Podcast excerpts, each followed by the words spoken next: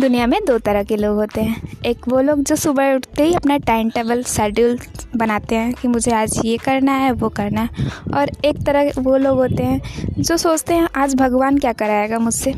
तो आप किस टाइप के लोग हो?